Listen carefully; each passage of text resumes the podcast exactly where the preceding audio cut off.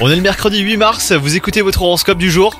Les Gémeaux, si vous êtes dans une relation qui n'a pas trouvé son équilibre ou qui l'a un petit peu perdu, et bah aujourd'hui est un jour propice au dialogue et au rapprochement.